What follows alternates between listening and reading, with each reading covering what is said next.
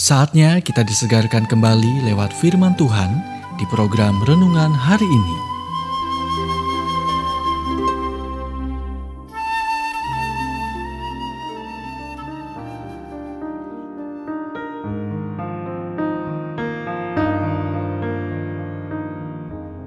Renungan hari ini berjudul Empat Elemen Dasar Doa.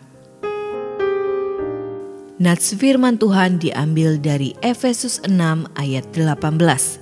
Berdoalah setiap waktu di dalam roh.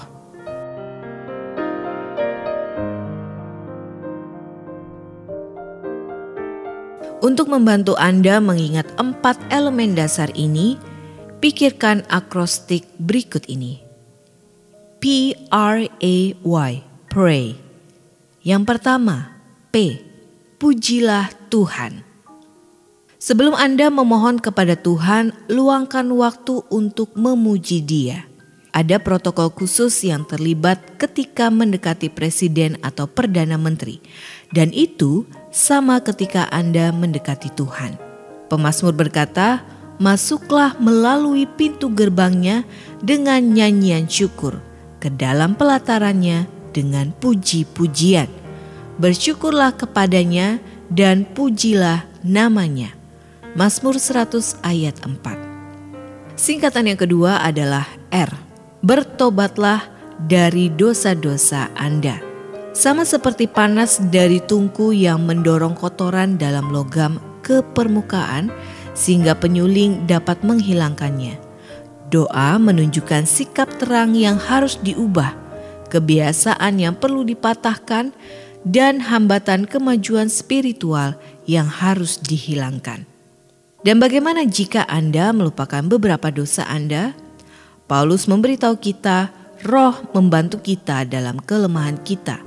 Allah yang menyelidiki hati nurani, Allah berdoa untuk orang-orang kudus.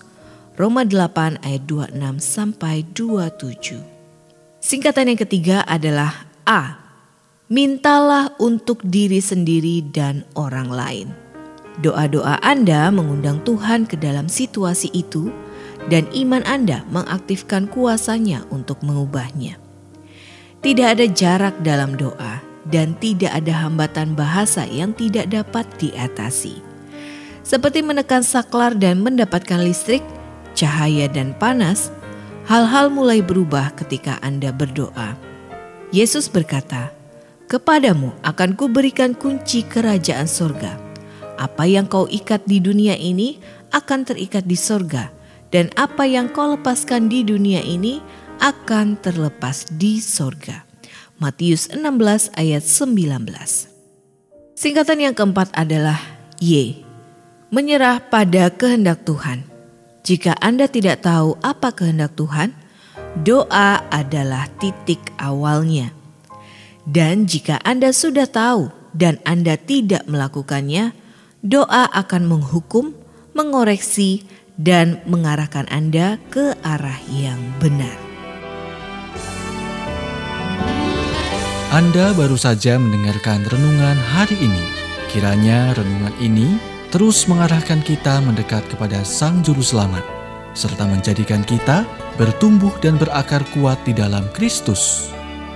Bila Anda diberkati, berikan kesaksian Anda melalui WhatsApp di 0817 222 959. Atau jika Anda ingin memiliki buku renungan hari ini, Anda bisa dapatkan di Radio Suara Gerasi FM, Jalan Setiabudi 31 Cirebon. Dengar dan lakukan firman Tuhan, maka hidupmu akan selalu berkemenangan. Tuhan memberkati.